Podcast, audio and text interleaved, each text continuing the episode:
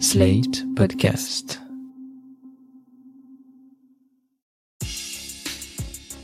Bah regardez vous-même mon sac de course, j'ai acheté l'essentiel pour pas jeter, j'ai pris en vrac euh, tout ce qui était possible. Je fais vraiment tout ce que je peux pour limiter ma production de déchets, mais le zéro déchet, franchement, ça me semble impossible. Je pense que nous avons à agir en tant que citoyens, bien sûr, mais c'est aussi aux industriels et à l'État de faire avancer les choses. C'est juste une question de volonté en fait. Je ne sais pas si vous connaissez les chiffres du gaspillage alimentaire, mais dans le monde, on jette un tiers de la nourriture qu'on produit. Rien qu'avec ce que l'Europe met à la poubelle, chaque année, on pourrait nourrir un milliard de personnes. Et quand on sait que presque 900 millions de gens souffrent de malnutrition, bah c'est la honte. En France, les pertes et le gaspillage alimentaire, ça représente 10 millions de tonnes de produits par an, soit 16 milliards d'euros. C'est 30 kilos par an et par personne, dont 7 kilos de déchets alimentaires non consommés et encore emballés. C'est un non-sens éthique, écologique et économique. Alors quelles solutions pratiques mettre en place, individuellement et collectivement, pour réduire ce gaspillage et valoriser les déchets alimentaires? Pour en discuter aujourd'hui, j'ai à mes côtés Marion Noireau, bonjour. Bonjour. Vous êtes chef de projet RSE à Biocop. Absolument. Et Moira Tourneur, bonjour. Bonjour. Vous êtes responsable plaidoyer à Zero Waste France. Tout à fait. Alors, les chiffres du gaspillage alimentaire que j'ai donnés en introduction, euh, ils sont édifiants, j'ai envie de dire euh, honteux, encore une fois. Donc on peut s'interroger aussi beaucoup sur l'inaction des politiques, mais une loi a été votée en 2020, qui est la loi AGEC, anti-gaspillage pour une économie circulaire, avec un objectif euh, ambitieux, transformer notre système en profondeur, et oui carrément. Moira, c'est quoi l'objectif final de cette loi? En quoi est-ce qu'elle consiste? Alors la loi AGEC, anti-gaspillage pour une économie circulaire, son but c'est de vraiment lutter contre le gaspillage dans son ensemble, alimentaire mais pas seulement et de passer d'une économie linéaire, où c'est vraiment le système de production, on produit, on consomme, on jette, à une économie dite circulaire. On produit, on consomme, on réutilise, on répare, on réemploie, on recycle et on repart sur des cycles de vie qui sont vraiment prolongés pour éviter le moment où on va jeter. Euh, donc pour réduire ce gaspillage, elle nous fixe plusieurs grands axes, cette loi. Tout d'abord, elle veut réduire l'usage unique et notamment l'usage unique de plastique. Son objectif, c'est que d'ici 2040, on se passe du plastique à usage unique. Euh, elle vise aussi à développer le réemploi, la réparation. Elle a des objectifs pour euh, lutter contre l'obsolescence programmée et réduire la production de déchets dans son ensemble. En matière de gaspillage alimentaire plus particulièrement, la loi AGEC nous fixe un objectif de réduction de 50% du gaspillage alimentaire en 2030 par rapport au niveau qu'on avait en 2015. Et cet objectif de réduction, il s'applique aussi bien pour la phase de consommation que de production, que de transformation et aussi en restauration commerciale. Et parce qu'on le voit tout à l'heure, en fait, chaque euh, élément de cette chaîne de gaspillage a son rôle à jouer, on en parlera plus tard. Tout à fait. Après, ce qu'il y a à avoir en tête, c'est que cette loi AGEC, elle n'a pas trop creusé cette question du gaspillage alimentaire parce que quatre ans avant, on avait une loi, la loi Garot, qui, elle, s'était vraiment posé la question de ce gaspillage alimentaire et avait déjà posé des premiers jalons. Elle avait interdit la destruction des invendus alimentaires, c'est-à-dire qu'avant, on avait des distributeurs qui mettaient de la javel sur les invendus pour éviter que des personnes les récupèrent. C'est complètement absurde puisque les, même les dates de péremption n'étaient euh, pas vraiment de la péremption, c'était de la, la, date limite de consommation. Et c'était anti-écologique et antisocial pour le coup. Donc ça, c'est complètement interdit et la loi Garot a obligé justement ces distributeurs à mettre en place des conventions de dons avec des associations pour que la nourriture qui est encore consommable puisse être récupérée et Marion, cette loi Garot, qu'est-ce qu'elle a permis euh, d'autre, euh, à part euh, justement valoriser des invendus, par exemple? La loi Garot, elle a également introduit une hiérarchie des actions à mener en matière de lutte contre le gaspillage alimentaire. Donc, par exemple, elle donne la priorité à la prévention, puis au débouché en alimentation humaine par le don ou la transformation, et viennent ensuite, et seulement ensuite, la valorisation en alimentation animale ou énergétique. Et la destruction, c'est vraiment quelque chose qui est envisagé en dernier recours, et la loi, elle entend aussi renforcer les actions d'éducation et de sensibilisation du consommateur, qui est un point euh, extrêmement important euh, pour lutter contre le gaspillage alimentaire.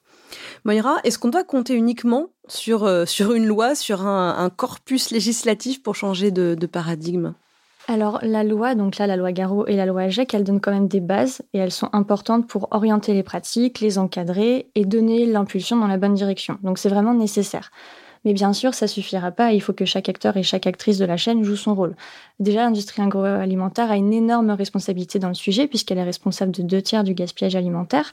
On a 32% de gaspillage en phase de production, 21% lorsque la nourriture est transformée et encore 14% en distribution. Ça, ça me semble énorme, pardon, mais alors 32% de gaspillage en production, une vingtaine de pourcents en transformation et 14% en distribution, mais Enfin, euh, il reste un tiers. Un tiers, c'est quoi? C'est le consommateur? Tout à fait. Le tiers restant, c'est la responsabilité des consommateurs et consommatrices. Ça nous est toutes et tous arrivé. On oublie un aliment dans le frigo, on le jette, on a oublié la date, etc.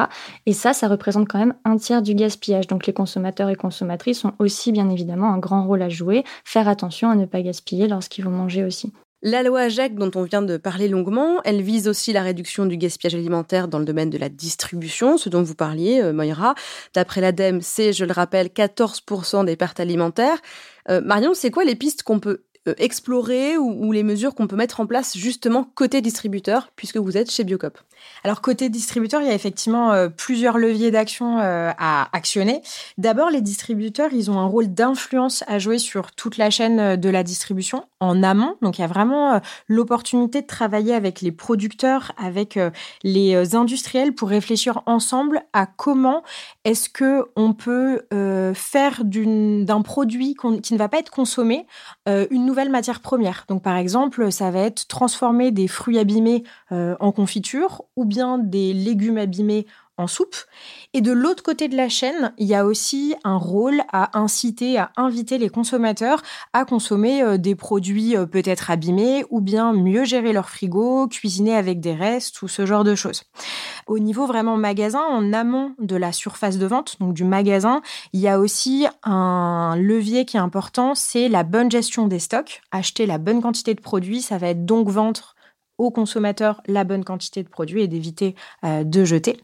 Il est aussi nécessaire de proposer des dispositifs pour que les consommateurs achètent la bonne quantité de produits. Donc euh, là, on pourrait citer par exemple le vrac, qui est vraiment un bon moyen pour acheter euh, pile la quantité dont on a besoin. Et parce que ça, c'est quand même assez vrai. Il y a des moments où moi j'ai l'impression de jeter des oignons parce que j'ai pas eu le choix de les acheter euh, en vrac alors que c'est quand même des oignons. Quoi. Pas besoin d'un filet de 52 oignons. Je, ne vis pas avec 50 personnes. C'est ça. Et là, c'est l'exemple des oignons, mais ça peut fonctionner surtout sur des produits, par exemple, un peu spécifiques euh, comme de la farine de manioc. Si on n'en utilise pas au quotidien dans nos recettes, on n'a pas forcément besoin d'acheter un kilo entier, alors que euh, peut-être que 100 grammes ou 200 grammes vont être suffisants pour une recette très spécifique. Et c'est bon pour le portefeuille aussi. Exactement, c'est l'intérêt du vrac. Et enfin, donc il y a une vraie, euh, une vraie action qui peut être menée au niveau de la sensibilisation euh, des consommateurs. De quelle manière Avec quoi des, des, brochures distribuées en magasin, des recettes disponibles en ligne, des gestes à, à accomplir? Il y a vraiment plein d'actions à mener. Ça peut être des actions en magasin, mais ça peut être aussi sur les réseaux sociaux, des infographies de sensibilisation, des cours de cuisine ce podcast, par exemple. Absolument. Et qu'est-ce que Biocop a déjà mis en place euh, de son côté? Alors nous, comme tous les magasins Biocop sont indépendants, ils sont vraiment libres de mettre en place les actions qui leur semblent les plus adéquates euh, en fonction de leur situation. Mais il y en a beaucoup d'actions qui sont euh, déjà mises en œuvre. Il y en a deux qui sont dans tous les magasins. Déjà, c'est le vrac. la vente en vrac chez Biocop, c'est depuis 30 ans, ça ne cesse de croître et c'est 500 références. Et comme je le disais tout à l'heure, acheter en vrac, c'est vraiment acheter la bonne quantité et donc éviter de jeter ce dont on n'a pas besoin et la sensibilisation des consommateurs qu'on a également euh, évoqué tout à l'heure, que ça soit en magasin, sur les réseaux sociaux, c'est vraiment une action qui est très importante.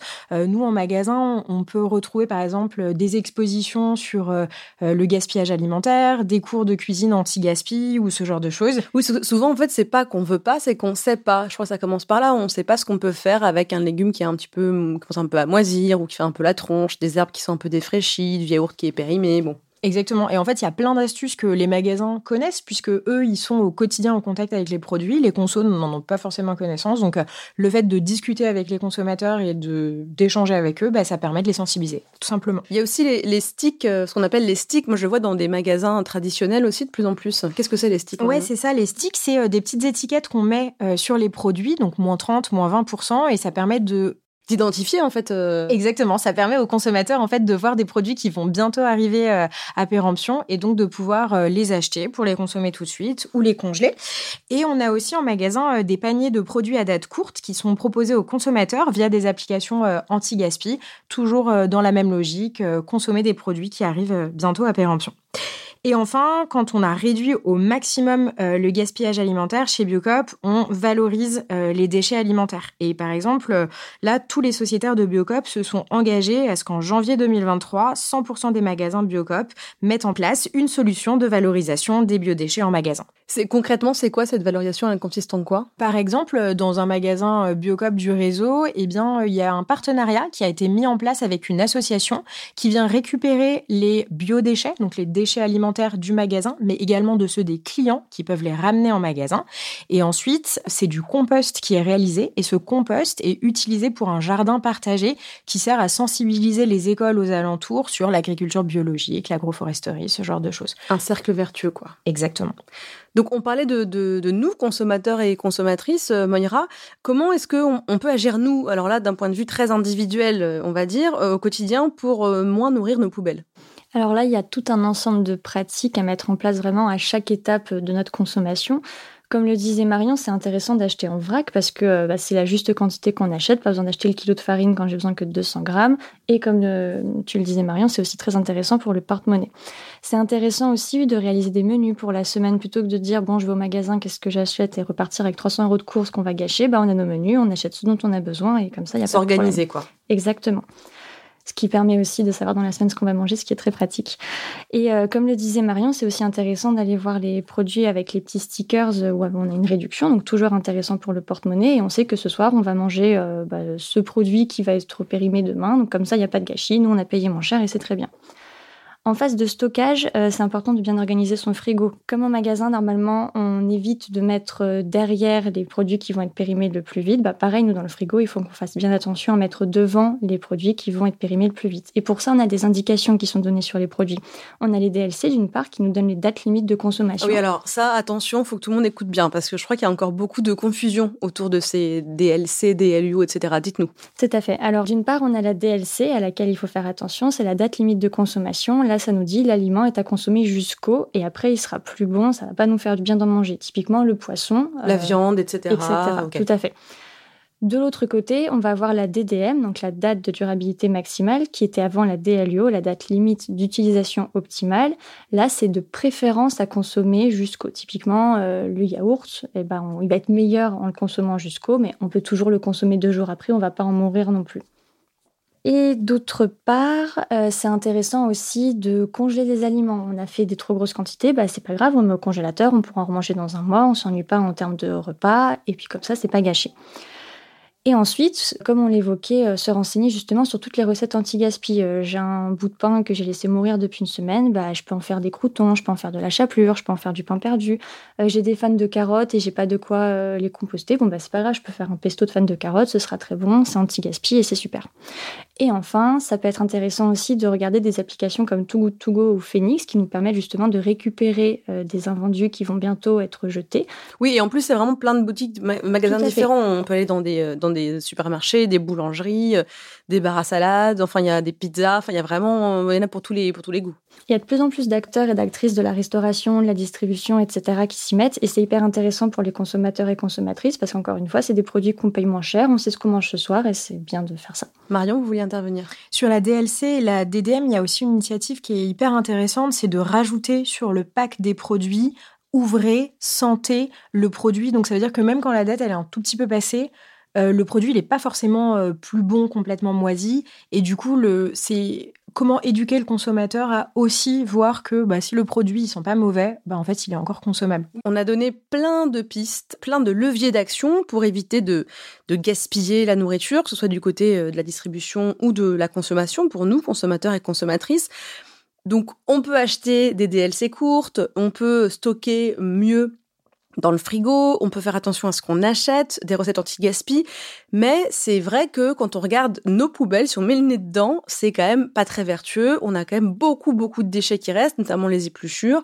On a l'impression qu'en fait, atteindre cette espèce de, zéro sacré, euh, de l'anti-gaspi, du zéro déchet, c'est pas évident. Euh, alors que dans nos poubelles, c'est 30% les déchets alimentaires. C'est quand même énorme, Moira. Actuellement, dans beaucoup de foyers, effectivement, tous nos biodéchets, nos déchets alimentaires, donc ceux qu'on a gâchés, mais aussi tout simplement nos épluchures de fruits et légumes, on les jette dans notre poubelle noire, notre poubelle de tout venant, mélangée avec plein d'autres choses. Ces poubelles, actuellement, elles ont pour destination soit l'incinérateur, soit la décharge. Il faut pas oublier que ces 30% de biodéchets, c'est des choses qui sont composées majoritairement d'eau. Donc quand on les envoie à l'incinérateur, on brûle de l'eau, ce qui est quand même ah oui, c'est un peu absurde, pas intéressant.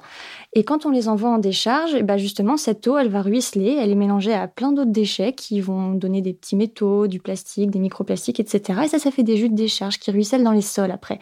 Donc on a des bâches pour protéger, mais c'est quand même pas très optimal. Et donc ça, c'est problématique parce qu'on pourrait en faire autre chose de ces biodéchets. Donc là, la loi, elle nous dit que d'ici le 31 décembre 2023, on est censé avoir la généralisation du tri à la source des biodéchets pour qu'au moment de jeter nos épluchures de fruits et légumes ou bien éventuellement nos restes alimentaires, même si c'est pas terrible, on puisse vraiment les séparer de la poubelle de tout venant où on met tout en vrac. On aurait une nouvelle poubelle après celle pour le verre, le recyclage euh, carton plastique. On aurait aussi une poubelle biodéchets, c'est ça? Alors soit une nouvelle poubelle, soit l'accès à des solutions de compostage directement. On va en parler justement. Marion, comment on les valorise ces biodéchets? Alors, il y a plein de solutions pour valoriser euh, ces biodéchets.